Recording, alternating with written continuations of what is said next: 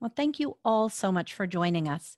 My name's Leslie Barnes, and I am with Alliance for Justice. We are headquartered in DC and wanted to take a moment uh, to introduce our panelists and um, let them tell you a little bit uh, about their organization. Uh, Rowana, would you uh, please introduce yourself?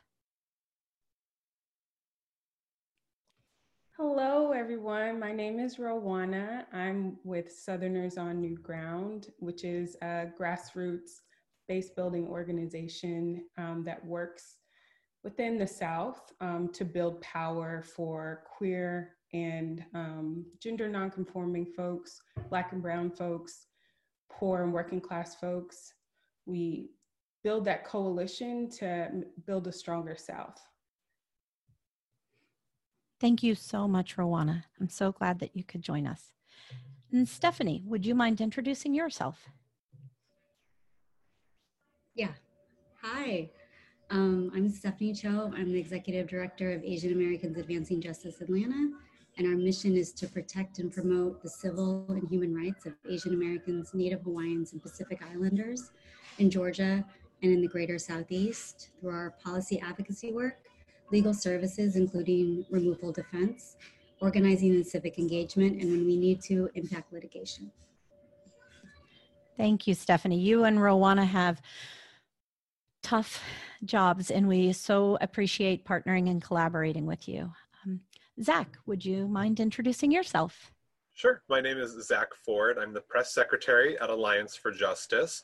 Uh, we have two co-missions, and so I'll let Leslie talk about the one that she and our brilliant Bolder advocacy attorneys work on. A lot of my work, though, is focused on our justice-related mission. Um, so as you can imagine, uh, with the Supreme Court vacancy, we are very busy. I'll also be talking a little bit today about my experiences as a journalist writing for the outlet Think Progress, uh, which no longer is around, but was based at a C4 nonprofit. And so um, we'll have some other context to share there. I'll pass it back to Leslie. Thank you so much, Zach. And um, I work with Zach in our DC office at Alliance for Justice, and as he alluded to, in our Bolder Advocacy Program.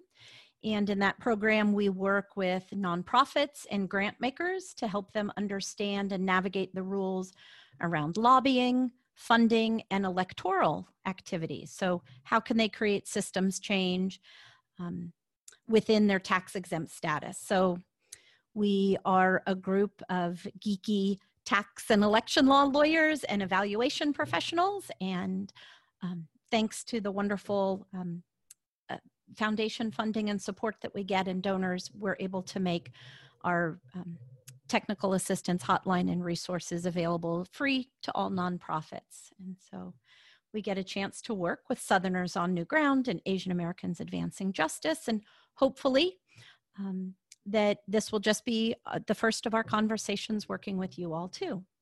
And with that, we will get started.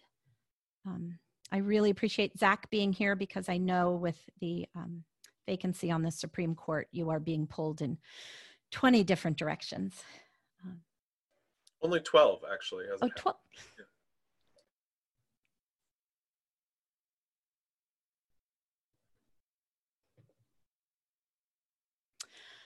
So today we're going to look at how nonprofits, both grant makers and their grantees, can engage in advocacy that creates systems change, how grant makers can support um, that work and lift up their grantees.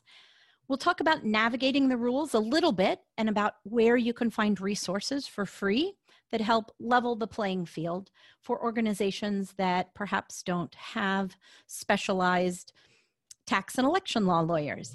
We'll talk about some tips that both Southerners on New Ground and Asian Americans Advancing Justice, and then Zach at Think Progress, used in their advocacy work. And then Ro and Stephanie will share why each of their organizations created a 501c4. And so, with that, I should say all four of us work for both a 501c3 public charity and we have an affiliated 501c4 social welfare organization. So, um, we will um, they will share tips on why their organization started a affiliated 501c4 and then Zach will share some tips, um, some really cool tips that I just learned about this year for tracking and logging um, advocacy and electoral work. So, when we think about advocacy, we're talking about all of the activities that impact the world around us.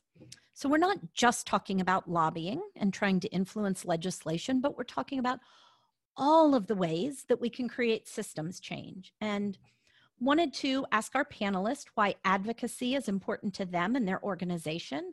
And for us at Bolder Advocacy, we see how advocacy improves lives every day. And Rowana, I wondered if you could share with us how advocacy, why it's important for you all. Advocacy is important for me and for Song because we truly believe that um, the world that we envision for the South includes people being able to bring their full selves um, to the table, whether it's, you know, going to work, um, engaging with um, the world around us, like Black and Brown folks, people of color, and queer people have been oppressed by the system in a lot of ways. And it's important that we are able to empower folks to, to be able to speak up for themselves and bring their full selves to, to every part of their lives. Thank you. I so appreciate that and you being here. And for Stephanie, why is advocacy important um, for your organization? I think there's still um, uh, not enough understanding of the immigrant South and how it's really growing and changing. And so it's really important um, for our organization to be out there and outspoken. Um, and also to combat any um, myths around the Asian American sort of silent, uh, docile, um, kind of um, stereotype that a lot of times um, is associated with the Asian American community. There are a lot of Asian Americans, they're very diverse. It covers huge areas. And so I think for us, it's um, to be really outspoken and to be really out there um, to show um, and give examples of what it means to be a true advocate for your families, for yourself, for the community. I see Rowana nodding as well. Thank you so much. Um, how about Zach? Um, you've worked at a number of uh, two, at least two different nonprofits. What, why was advocacy important for you? Sure. Well, even before I started at nonprofits, I used to be a teacher. And when you're trying to help someone learn something new, one of the best ways uh, to cement that is to give them an opportunity to interact with it, to um, write something with it, to do an activity with it or whatever. And so uh, as a journalist and, and when I'm working with the press, um, I'm thinking about education, but I'm also thinking about how can folks uh, actualize what we're hoping that they learn and understand. And so advocacy is the way to do that, to take what you've learned uh, and apply it in some way in your own life and in your own community um, or as a representative or as a citizen uh, of, of the whatever jurisdiction you're, you're working to make change in. So um, I really think that advocacy is that important step to help people not only learn, but do something with that knowledge. I love that. Thank you. And I so appreciate someone asking a question. I was just going to say um, to please use the Q&A box to insert questions. And we've got our first question for the panelists. So when we're talking about advocacy, um, they're asking if we could um, explain what our working definition for advocacy is, and I'd be happy to go first. Um, one type of advocacy is lobbying, trying to influence legislation, but there's so many other types of advocacy. There's corporate advocacy, maybe trying to change policies within your own business or other businesses. We saw Human Rights Campaign engage in corporate advocacy when they created the Equality Index and they rated corporations based upon their policies for LGBTQ employees and their family. Um, so there's corporate advocacy, there's regulatory advocacy where you try to influence regulations and rules. Um, how about Stephanie? Um, can you maybe think of two or three other types of advocacy activities? Think there's local um, advocacy, like at your school board, or um, doing something around getting rid of uh, uh, agreements with ICE and, um, you know, the Sheriff's Department, like 287G agreements. Um, so local advocacy is something that um, is very important in places where it's harder to make change on a statewide level. I love it. So, working on public policy, either at the executive branch um, or, um, yeah, so executive um, types of advocacy. How about Zach? Um, when you all were at Think Progress, um, I, you were a journalist there. I guess what's the advocacy we engage in at uh, the justice side? What what kind of advocacy are we engaged in there? Sure. Well, in all of the above, you know, for me, advocacy is taking the step from helping people understand the way things are to understanding what they can do to change them for the better. And so, you know, I think progress, my focus was LGBTQ issues. So I was helping folks understand what does it mean to be gay, bi, lesbian, trans, queer? Um, what are those people experiencing in their lives? And what could folks do in their own lives uh, to make their, their communities more inclusive, uh, their workplaces more inclusive, and things like that. And so for me, uh, advocacy is anything that is taking that step forward to say things don't have to be uh, the way they are; they can be better. So, educating, educating the public, the press, policymakers, legislators. Well, as I was saying earlier, I do think it's it's just that one step forward. It's it's helping somebody feel that they can do something to create that change in their own lives as opposed to just sort of feeling helpless feeling like everything is beyond their control as, as, a democracy we actually all have a part that we can play so advocacy i think is really equipping folks uh, to move that forward Equi- I like that, equipping them, empowering. And I heard Rowana say that too. How about you, Rowana? Um, maybe a couple different types of advocacy that you all um, that you all are engaged in or that come to mind?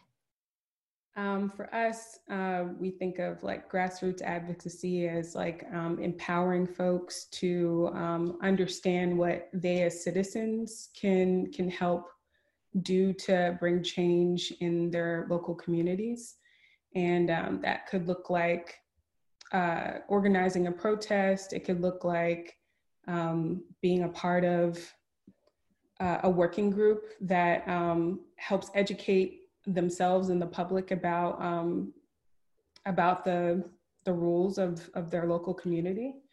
Um, so yeah, that's what it looks like a lot um, at Song, taking the streets. I love it. I love it. The grassroots, the know your rights, um, and and so one of the reasons we wanted to pull together this panel was that there's one type of advocacy or there's a couple types of advocacy, both electoral and lobbying, influencing legislation, that have lots of rules around them. Um, limitations on funding, limitations on how much lobbying you can do if you're a 501c3. So we'll get to that.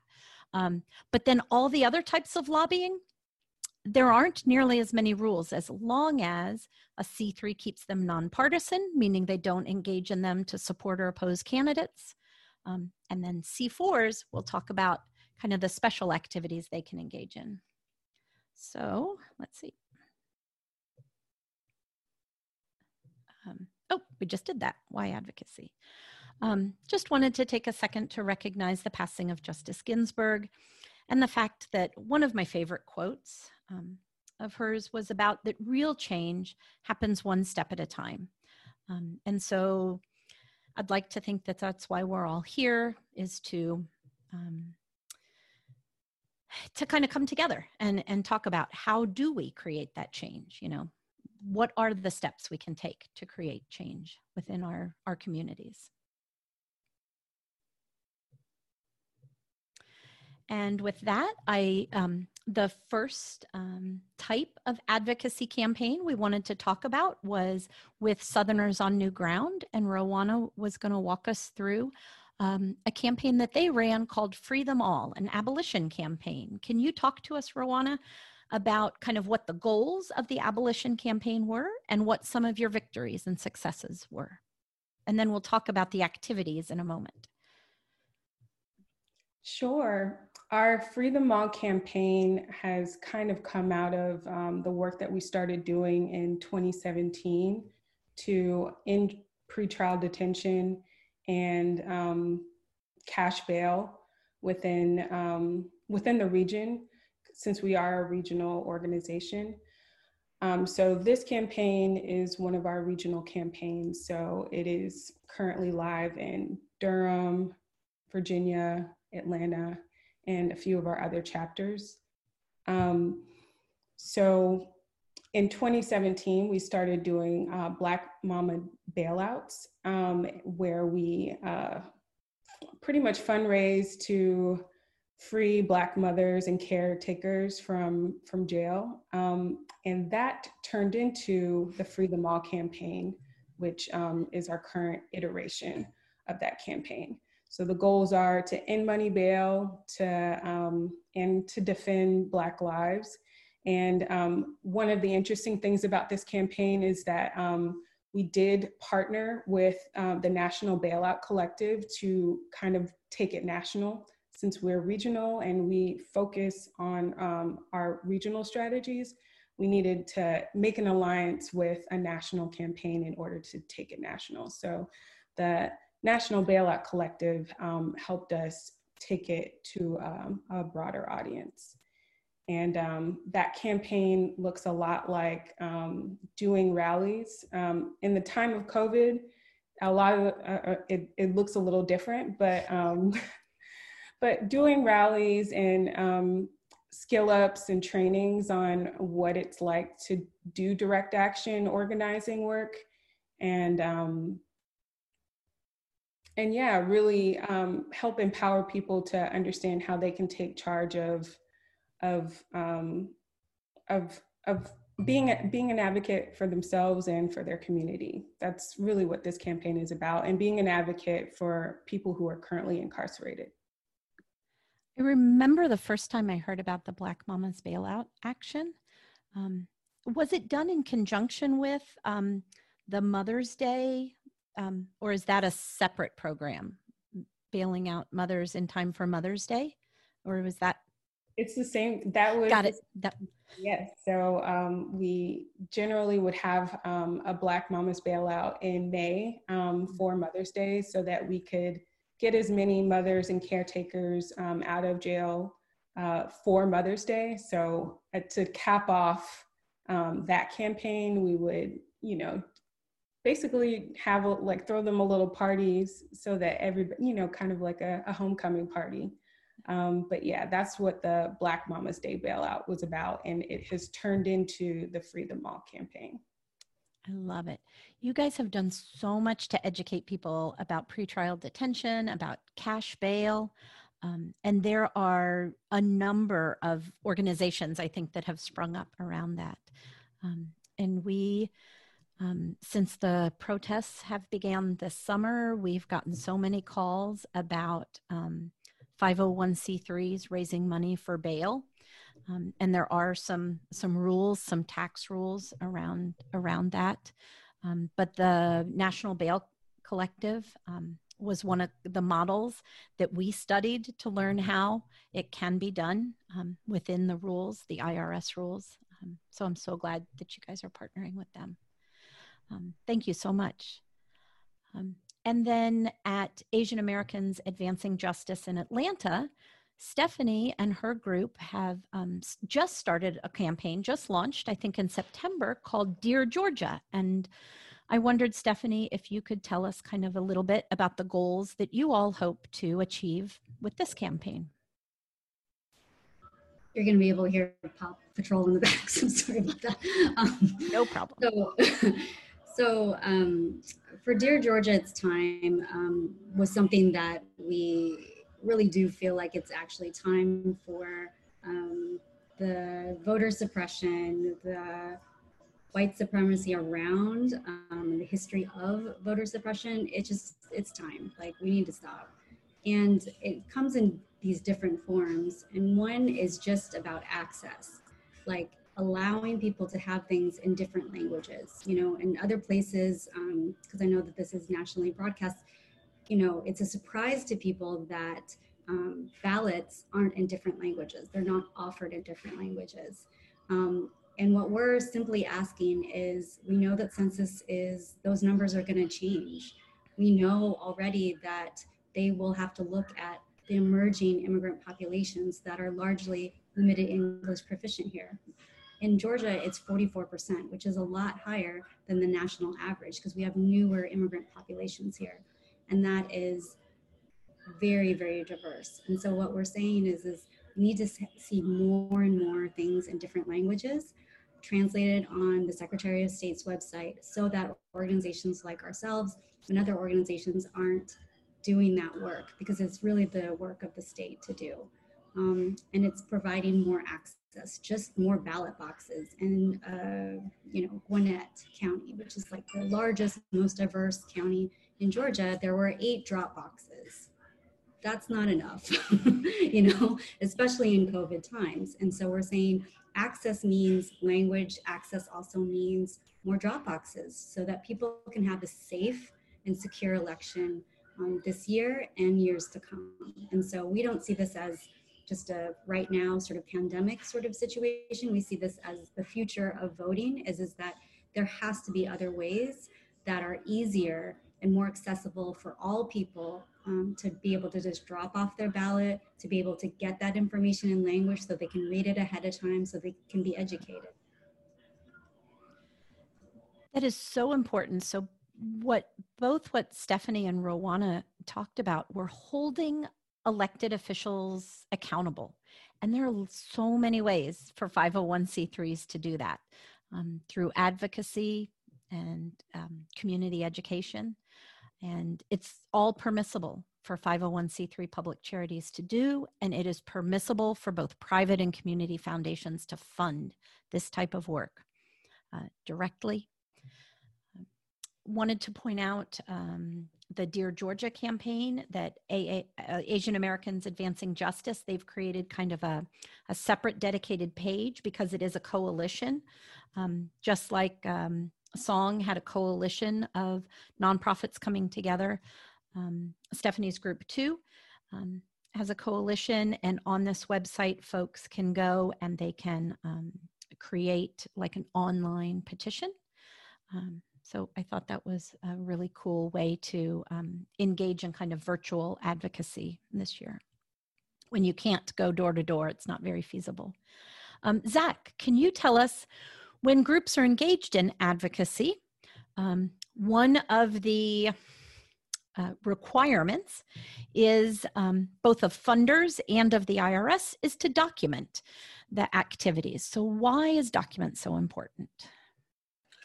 Sure. So, you know, I think one of the reasons that a lot of nonprofits have apprehensions about embracing advocacy is they are concerned about the different legal requirements that impact uh, limitations on, on how far they can go with it uh, and proportions of how much time they can dedicate to certain kinds of activities and things like that. And so what you really want to do is just find a way to equip yourself to measure uh, as you're going along how you're dedicating your resources so you can recognize am i doing enough uh, to counter um, how much lobbying I'm doing as a C3. Can I, am I doing enough of my primary purpose as a C4 to allow for the kind of political and electoral advocacy that I want to do?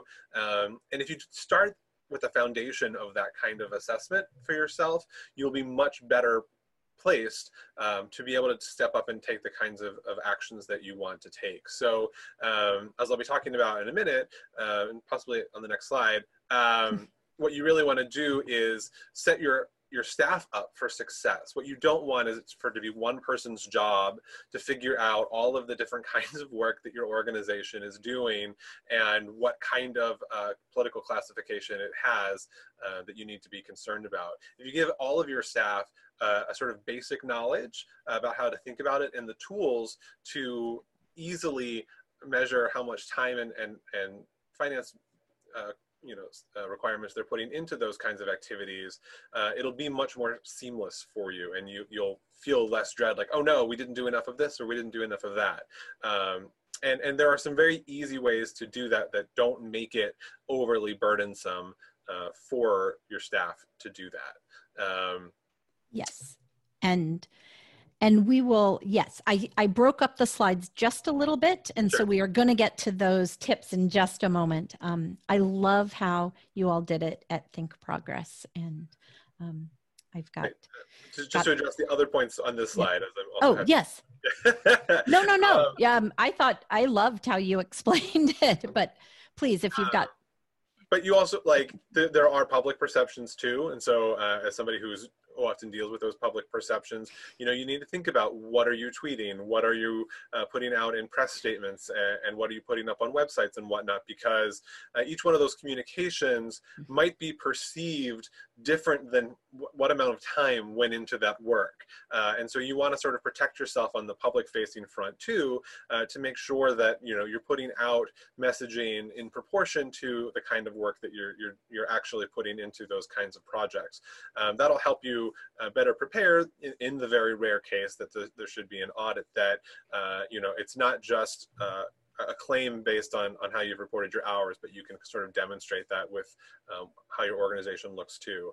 Uh, likewise, when you're receiving media requests uh, or or people are coming at you, uh, it's easy to sort of like um, get defensive or, or think too much about um, where you're going to dabble, and so you can set yourself up to be safe um, by having done all of this this prep work eh, beforehand, so that uh, when people are accusing you of something, you can be like, eh, no, actually, if you if you take a look at our Twitter stream, if you take a look at um, the, the kinds of presentations we've been doing, you can see uh, it's actually not what you're accusing us of. And likewise, when you're talking to the press, you can make sure that you're channeling your statements in one direction or the other. You know, at Alliance for Justice, uh, when we get a certain press request that might dabble into talking about the election, we say, actually, we're going to respond as the Alliance for Justice Action Campaign so that we can kind of talk about these topics uh, safely um, even if we don't know where that conversation might go or if it gets there, it sets us up. Um, and sometimes we, we do an interview that we don't think will be electoral. And at the end of it, we've realized, hey, actually, we went there. Can you make sure you identify me as Alliance for Justice Action Campaign? and that's so our that C4 clear, yep which is our C4. C- yeah. Yes. Um, so again, all of this, all of this is easier if you plan it from the start and, and set yourself up for success. I love the way you talked about, you know, protecting against a political attack because that is so much more realistic, I think, in the spheres we work in than sometimes any other type of audit or attack. Um, Well, not only that, I think that um, in the age of social media, it's so easy to feel like an attack is bigger than it is. Yeah. Um, when you're running social media accounts or you're um, the, the primary email contact, you might be getting inundated with some really nasty stuff. Uh, I've personally experienced that. It's not a great feeling. Yeah. But that doesn't mean that that's how everyone else in the world is perceiving it. Sometimes you kind of feel like you're in your just like own little hole, uh, uh, your own personal little hell, if you will, um, as I've described it to myself. But you don't want to assume that that's how, everyone else is perceiving because if you start putting out a lot of defensive messages, you're actually fueling the fire, the fire. not actually um, responding to a legitimate critique from a legitimate perspective. It's one thing if there are dozens of articles being written about your organization, but it's another if you're just getting uh, some some nasty tweets from trolls. So you know, gird your loins a little bit uh, when when that happens because uh, you don't want to sort of fall into that trap. Or overreact, right? Um, Exactly. super important. And and then the last reason too, I can't remember if you touched on was um, for funders. You know, one if you can document the advocacy and the successes that you have and the types of activity you engage in, like how many media um, mentions did you get? How many um, conversations did you have with legislators? How many trainings did you hold? Those types of evaluations and assessments are critical to be able to show to funders our programs are effective, um, even if the end goal takes time, right? As Justice Ginsburg said, even if the the end goal of um, abolishing pretrial detention across the region might take some time, but you get there by incremental successes Sure. and and that helps- documentation. it helps you in both ways, right? If you have funders that are looking to see uh, just how effective you were, you, having that documentation is helpful. If you have funders that are really cautious about what kind of work they want to be funding, being able to show this very specific non-lobbying, non-electoral, yes. uh, non-grassroots kind of work that's also well documented uh, is helpful to make them happy as well. So you, you're protecting yourself on all fronts. Absolutely. And then you can go after funding that you know is available from a variety of grant makers as well too. Thank exactly. you um, so we're just going to go real quickly through navigating the rules because we usually um, do like an hour long workshop just on the rules. We just wanted to remind folks that the 501c3 public charities that we all work for they can lobby. They can try when we're talking about lobbying for irs purposes they can try to influence legislation. They can call legislators directly to try to get intro- legislation introduced and amended or repealed or or opposed and they can engage in grassroots lobbying where they try to encourage the public to call their members of congress or their city councilors or their state representatives and influence legislation and private and community foundations they can fund c3s that lobby um, there are different sets of rules for the two types of foundations. Um, and then, as Stephanie was talking about, private foundations can hold elected officials accountable. We have a number of resources about ways that you can praise and criticize elected officials. Now that we're in an election year, you have to be especially careful and take into account all the facts and circumstances around your praise or criticism. You don't want it to look like if that elected official is on the ballot that you're trying to um, lend support or opposition to the candidate. So you want to keep your praise or criticism on the elected official and their official activities. Um, and then we wanted to remind folks that we have a website at bolderadvocacy.org where you can access all these free fact sheets and resources, as well as our technical assistance hotline to be connected to the attorneys around the country.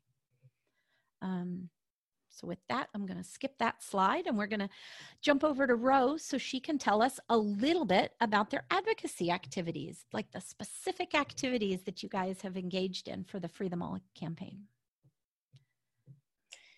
Yes, some of the the things that we've done is um, direct action and guerrilla theater, which looks like literally taking the streets by storm and um, and uh, letting elected officials and the public know what's going on uh, in terms of like um, the actual what it's like for the for folks that are incarcerated during this time and particularly during the pandemic. But even when we're not in a pandemic making sure that folks are aware of of of the material conditions um, of our people and uh, so guerrilla theater is often um, kind of performative and in that like you'll have signs, you'll have um, we we do a lot of art art builds. So like we may carry um, altars, carry coffins, carry um, with us things that that show and kind of emulate exactly what our people are feeling. Um, but other things that we do that are also advocacy that are not direct action are, are our base building and our, our, our membership activities, which involve a lot of um, building with each other and, and learning along the way. So a lot of political analysis, lo- looking into the numbers of what's going on in our communities. We do some court watching um, as, a, as a team. Um, so we'll have folks that will sit in and, and sit in on court cases and find out um, what the numbers look like for for people going in and out of the jails. And we'll look at those numbers get educated about that get, get educated about what we can do about it. And story circles often look like us just sharing the realities of what it's like to be black and brown and queer in the south and how that shows up for us individually um, so that we can make sure that we're centering this around people, you know, like our humanity, and not just around this idea of, of um, changing the world for changing the world's sake. It's about it's about us. It's about us building the world that we want to see for ourselves. Um, so those are the types of things that we do, and we make sure that we work in coalition with other organizations that um, that we partner with. Like I mentioned, the National Bailout Collective. There's also like Movement for Black Lives, Mi Um, we work in coalition with them in order to to build the South that we feel like we deserve. And at times that does involve doing some lobbying. For us, it's usually grassroots in that we're asking the public to to partner with us in in in seeing legislation change so that um, we can change the material conditions of our the South. I love hearing the description of some of these tactics. I had never heard of guerrilla theater before. I wonder if um, this picture, I didn't mean to keep advancing the slide. I was trying to look at one of the um, questions. Is this, oh, I didn't, you, your Instagram account, I was just fast, I was all over your Instagram account yesterday, but there was one I think where folks had these shields and they were i think you were getting ready to go into the city council mm. um, i wondered if that was an example of guerrilla um, tactics Absolutely. yes yep. that, that would definitely be guerrilla theater and it. It, it's planned it's um, it's definitely something that you know hap- feels like it happens organically and on the fly but all it, you know our members really train and skill up in order to understand how to do guerrilla theater and direct action in a way that aligns with um, with our organization's goals. That's that's fascinating. Thank you. Um, we had a question um, that I was typing as or answering as well about community foundations, public foundations. They are treated just the same as our 501c3s. So, all of us sitting here, even though we work for public charities, they follow the same IRS rules that community foundations follow. Um, and so on our website, bolderadvocacy.org, anything that you see that applies to um, public charities applies to community foundations too. So community foundations can lobby and they can praise and criticize elected officials. Um, they can also make grants um, that support uh, the lobbying. There are a couple of different rules. Um, they apply to public charities too. So if if a public charity or community foundation makes a grant to another public charity or even a non C3 entity, the way you have to count the lobbying, sometimes double counted. It's legal. It's required. Um, but it sometimes doesn't seem fair because then both the grantee and the grantor have to count and report the lobbying. But um but yeah community foundations can do everything that rowana and stephanie are talking about too. And then private foundations can engage in some direct advocacy on their own and we have resources for that. Private foundations just cannot lobby. So they have to stay nonpartisan like we all do in our c3 capacity. Um, but private foundations cannot um, direct try to influence legislation or engage in grassroots lobbying. And so that's one of the differences. Um, thank you so much, Ro, for explaining some of those um, techniques. I um, I, I um, just it makes me wish that I wasn't just always behind the scenes. Um, you guys are doing incredible, incredible work. Um, Stephanie, what are some of the techniques that Asian Americans Advancing Justice are engaged in for the Dear Georgia campaign? Uh, for Dear Georgia, it's a heavy media campaign. Um, so that's uh, high tech and I guess low tech media outreach touches. So that includes ethnic press, um, ethnic media. It includes billboards um, in um, key areas um, like Gwinnett, DeKalb, Cobb, Clayton, um, Fulton, um, and then um, it also includes um, digital ads as well. Um, and it's primarily, though, supposed to be a personal letter writing campaign. One of the things that we've noticed is, is that we're trying, we're, I guess, trying this out, is that we noticed that legislators really don't they don't like being called out out on twitter they definitely also don't like a personal letter if it feels kind of person they don't like that either so especially if it's coming from a whole bunch of different folks so for us we felt like we're going to try to go this route and see um, if this will invoke something, right? Um, and for it to be really personal about why it's so important to have access now.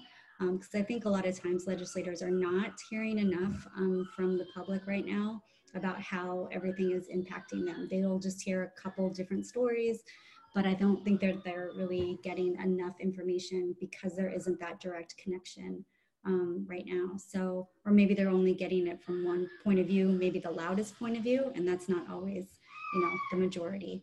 So for us, that is our, our main sort of piece. And then really for us is to get a small victory, um, incremental, incremental. So like if we're looking at Cobb or we're looking at DeKalb, can Cobb and DeKalb at least get um, uh, the ballots translated or at least the directions on how to, um, yeah, I'm still on the call, um, as, um, how to apply, right?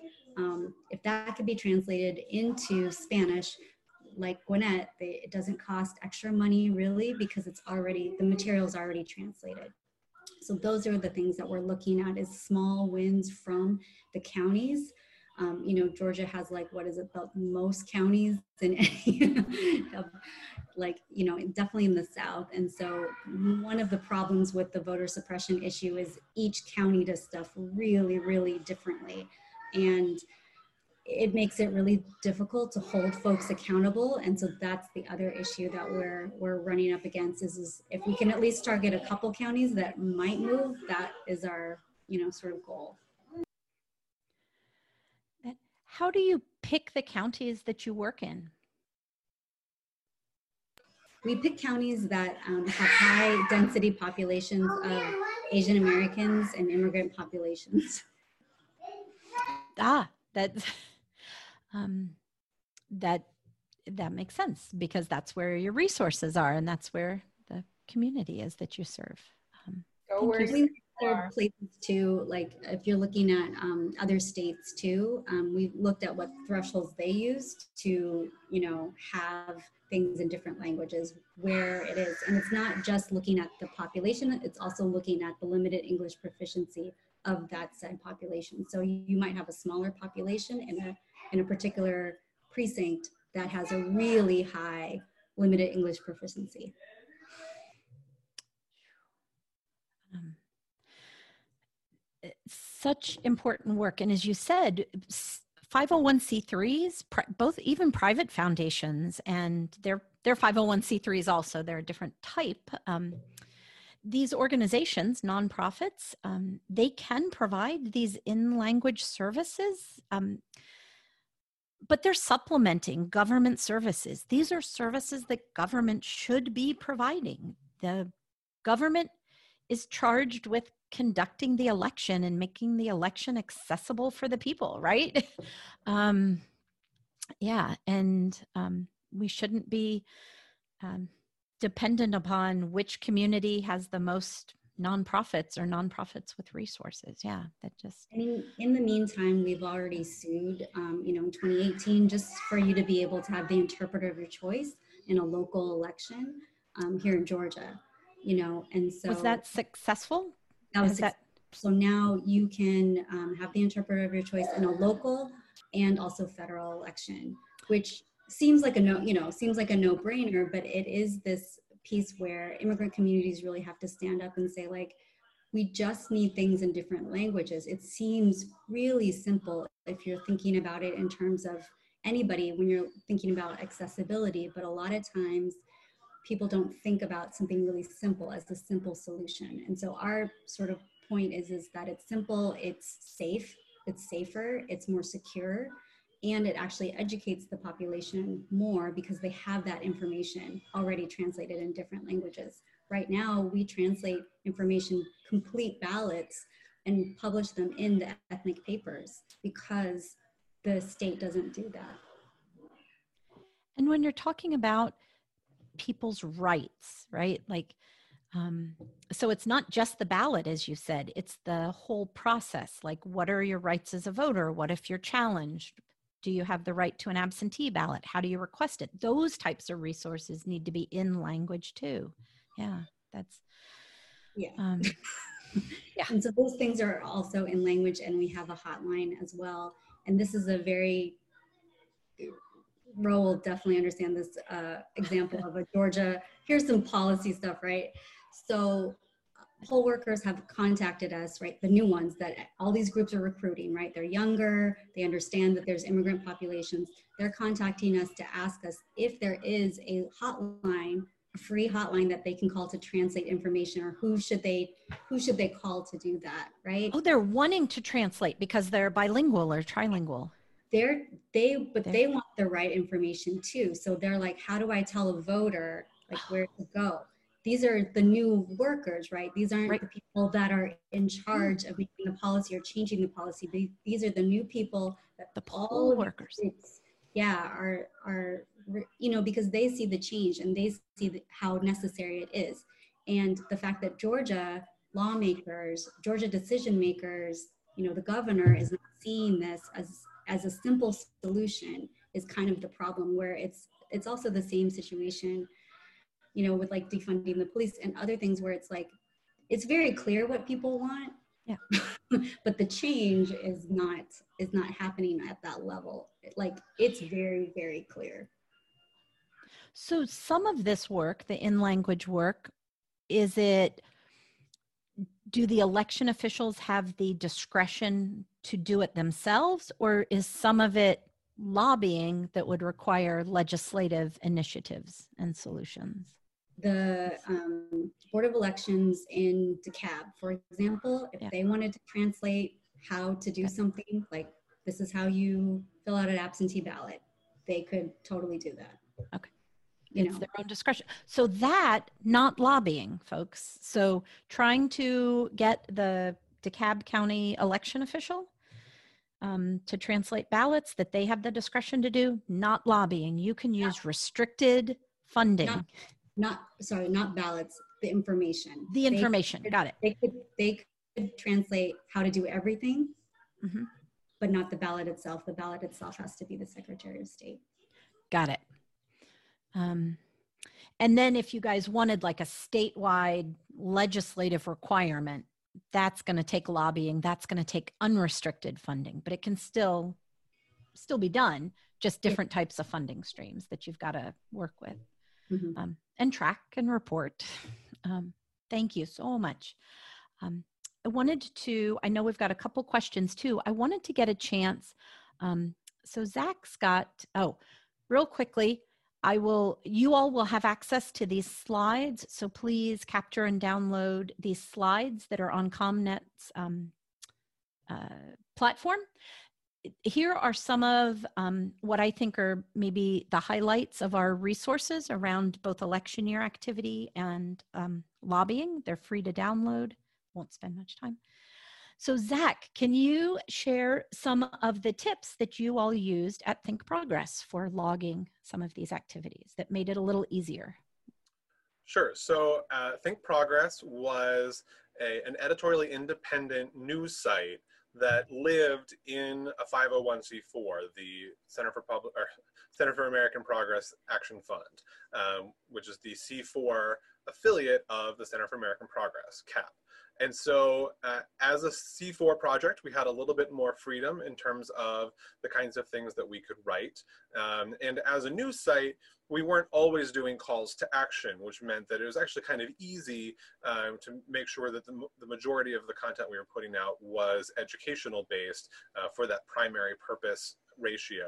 But one of the things that was really important for our whole staff to, to know is what difference what differences uh, in content affect these different kinds of classifications uh, for how we should log our time. And so uh, at least once a year, uh, and certainly whenever new employees joined the team, uh, our legal team at the organization would sit down with us and take us through a fairly detailed training specifically about what does it mean to be partisan electoral? What does it mean to be grassroots? What does it mean to be lobbying? So that as we're writing these posts, uh, reporting the news and, and, reporting on elections, reporting on ballot initiatives and things like that, we could correctly identify that so that we could keep our own records. Uh, and what was really brilliant was uh, our site was built on the platform WordPress, which I think a lot of websites uh, and, news sites are, are, built on these days.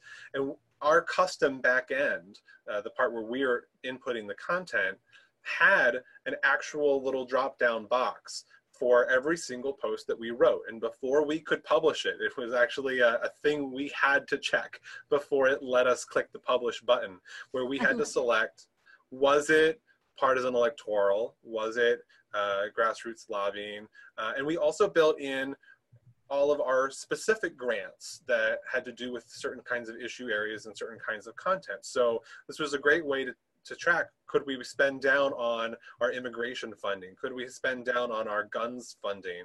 Because if your if your post was based on that um, that was a great use uh, of that grant funding. And we had to include with that how many hours uh, we spent on on writing that post, whether that was reporting it, researching, even just kind of brainstorming it, um, just so that we had a really accurate uh, classification for all of that content. And I think on the next slide, Leslie, um, my, my my former colleague was able yes. to share with me um, the, the full packet that they used to give us uh, as part of these trainings. He asked not, that I not share the whole thing, but he said it was okay if I shared a couple of excerpts. So uh, what I wanted to show all of you was um, just some of the ways that you can help some of your employees um, kind of follow a little rubric. Um, in our case, there was a hierarchy, right? If it was partisan electoral, if it mentioned anything about the election, anything about an upcoming uh, candidate's race, um, any, any, any one of those sorts of things, it automatically got put in there. We were really sort of conservative about it. Um, but this is another one of the categories that you see on the screen here, grassroots lobbying. And so our rubric said, okay, if it's not partisan electoral, but um, oops, I think you oh, sorry. might have moved on to one, yep. the next one. Um, if it if it calls upon the public to contact Congress, um, if it calls upon members to sign a petition, um, and and sometimes even if we just talked about a petition in a particularly encouraging way um, then we would document this as a grassroots lobbying story um, to make sure that it's it's sort of properly finalized. Uh, now i think you can go to the next slide leslie. Um, there we go. and so this is how um, they talk to us about educational funding. And you can kind of see how um, this also lays out the full rubric. If it's not part of the electoral if it's not direct lobbying if it's not grassroots lobbying then it's education. Uh, and so most of our content was education.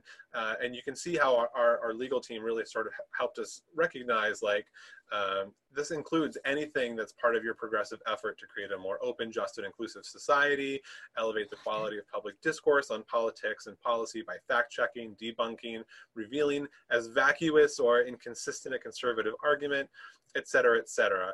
Uh, and here where they also build in, reminder, we have these other grants too. So if it's not one of those other three things, but it can be uh, billed to one of these grants, uh, then make sure you check that box so that we, we were spending down that grant as we're able.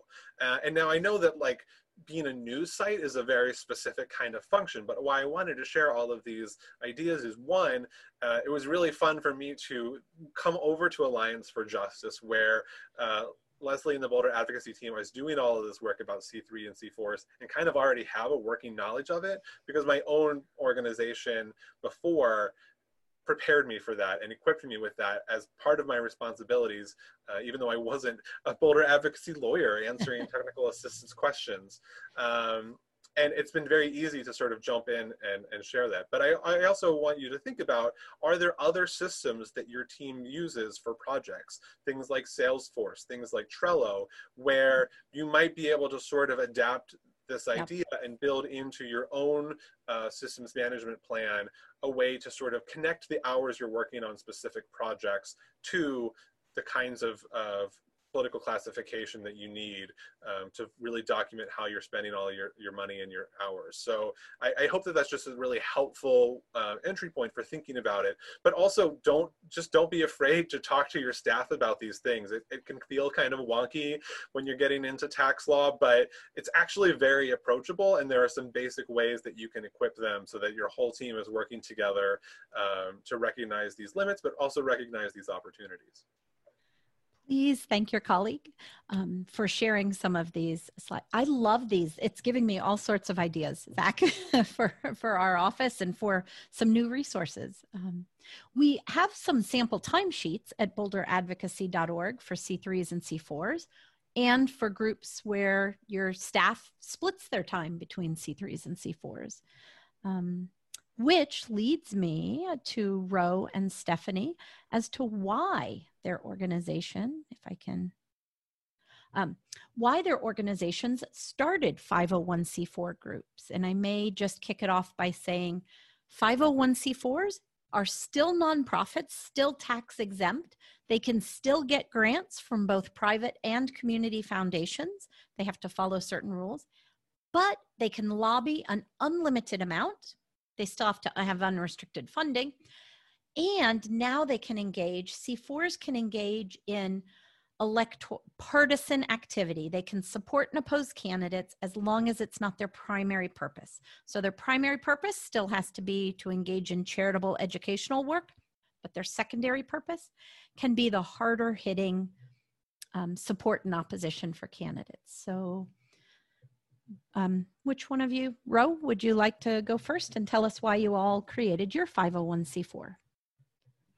Sure. Um, so Southerners on New Ground now has an affiliate organization called Song Power, and um, that is our 501c4 arm.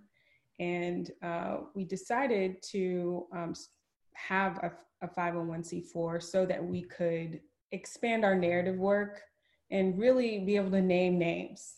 Because um, at our organization, um, our members in our community, uh, we act very boldly. You know, we speak very boldly, and uh, we realize that within the 501c3 structure, you know, there are plenty of things that you can't exactly say, even though you might want to. And having a 501c4 allowed us to um, name names, call people out, and um, and and make it really clear what we're asking folks um, to advocate for and who who has the power to make those changes. And to try to change leadership right? If if someone is opposing you, you your advocacy can only go so far. And so if they're in opposition you could try to get somebody new elected, right? Is that Absolutely. or hopefully, you know, with with additional persuasion, um, yeah, maybe encourage them to work with you.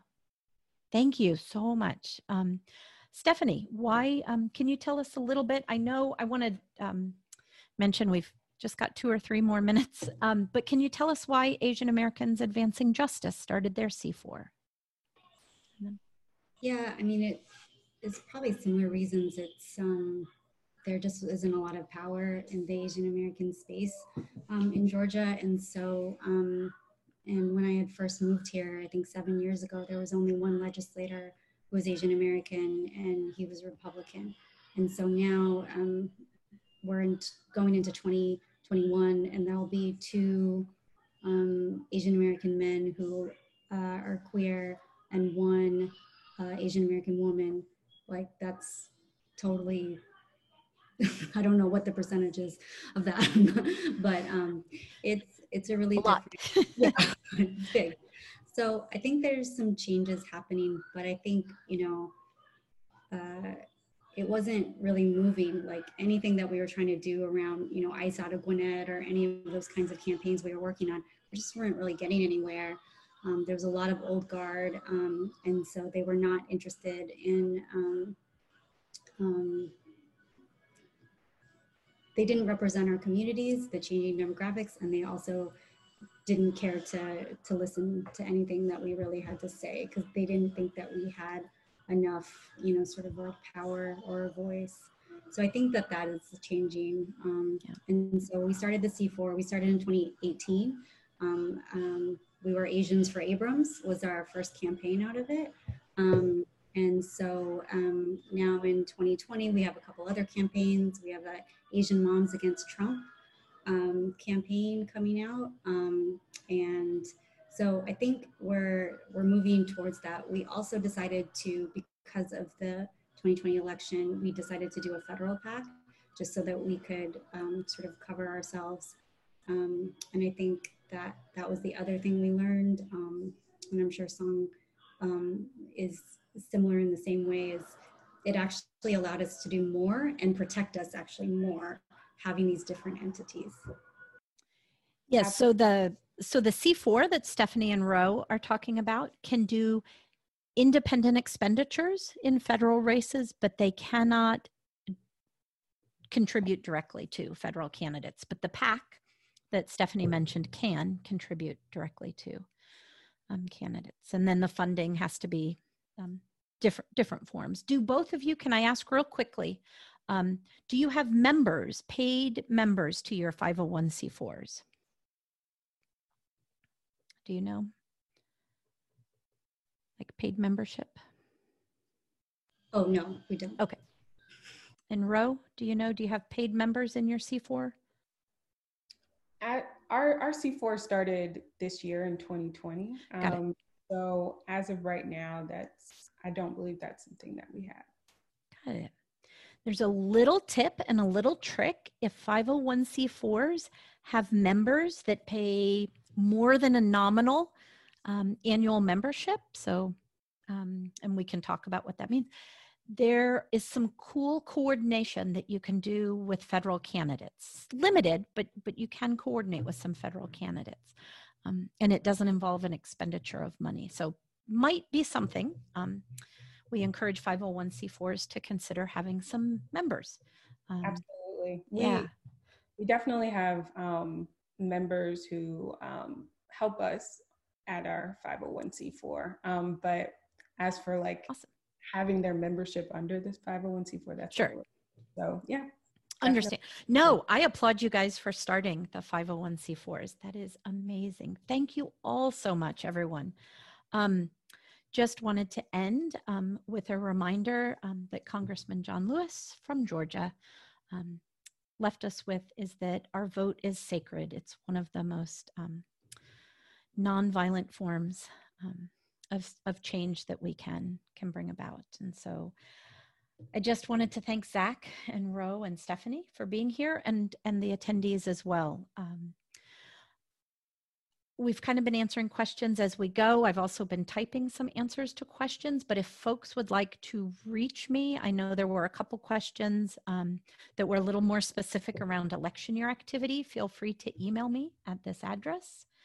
And with that, I think we will say goodbye to everyone. Um, and thank you again, Ro and Stephanie, very much. And Zach.